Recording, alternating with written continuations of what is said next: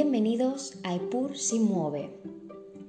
Un día más, el mundo en el punto de mira. Hoy Pilar Rivas para hablarles sobre los beneficios que nos reporta pertenecer a la Unión Europea. La Unión Europea es eh, una organización internacional a la que España pertenece desde el año 1986.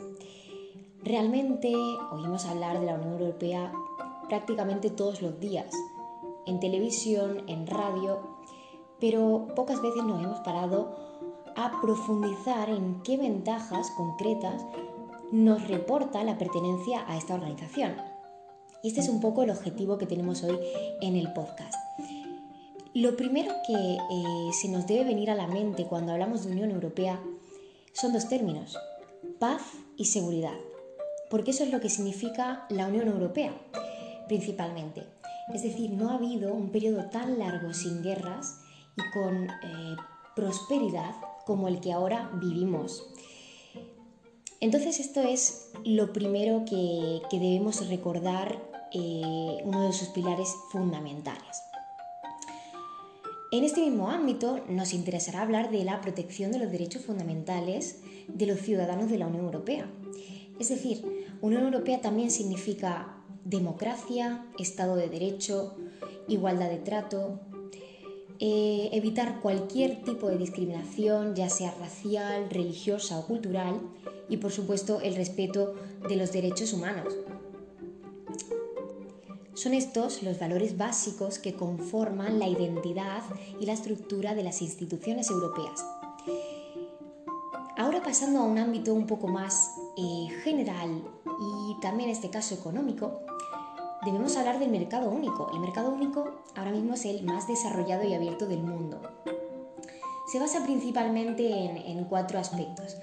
Pues el mercado único nos permite vivir o trabajar en cualquier país de la Unión Europea, trasladar y mover nuestro dinero libremente, vender productos sin restricciones y también prestar servicios en las mismas condiciones que si estuviéramos, eh, fuésemos ciudadanos de otro, de otro estado de la Unión.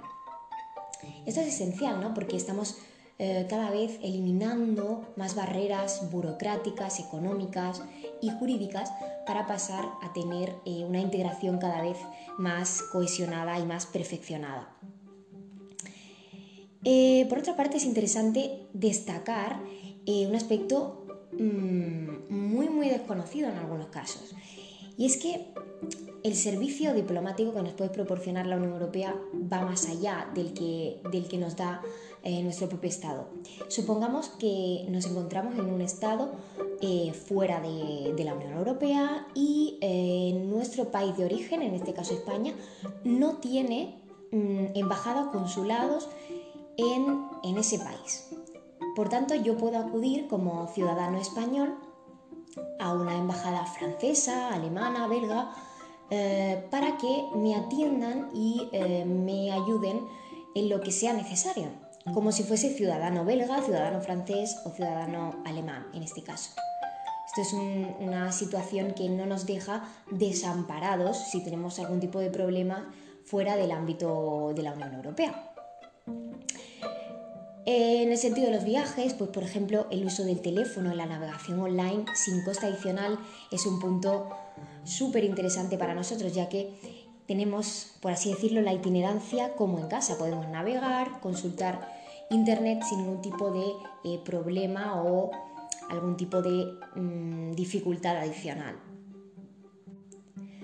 Asimismo, la Unión Europea siempre se ha preocupado porque los jóvenes tengan un sentimiento europeo por fomentar la cooperación entre, entre los diferentes países y es en este ámbito en el que ha surgido el programa Erasmus. Como todos sabéis, si ya lo habéis disfrutado o mm, si estáis a punto de hacerlo, pues es una movilidad académica de estudiantes y profesores universitarios dentro del espacio económico europeo y también de Suiza, Macedonia del Norte y Turquía. Es muy interesante sobre todo para estrechar lazos culturales, para ver que tenemos, que compartimos muchísimas eh, ideas y valores y en última instancia también para homogeneizar los planes de estudio y procurar que las universidades sigan cooperando eh, en cuanto al desarrollo de sus actividades.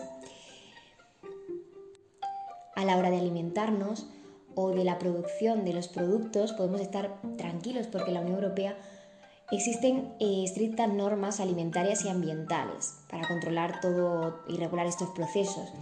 Por ejemplo, la higiene alimentaria, el uso sostenible de plaguicidas, los aditivos que, están presentes en la, alimentación animal, así como los químicos, son eh, rigurosamente estudiados para que no sean perjudiciales.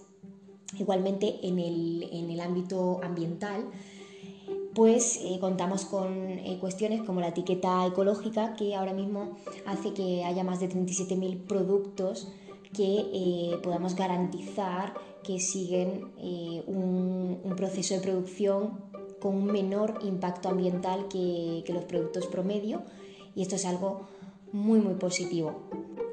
Por último, como podemos olvidar que Europa es una de las regiones más ricas y más prósperas, que lo ha sido a lo largo de la historia y lo sigue siendo hoy.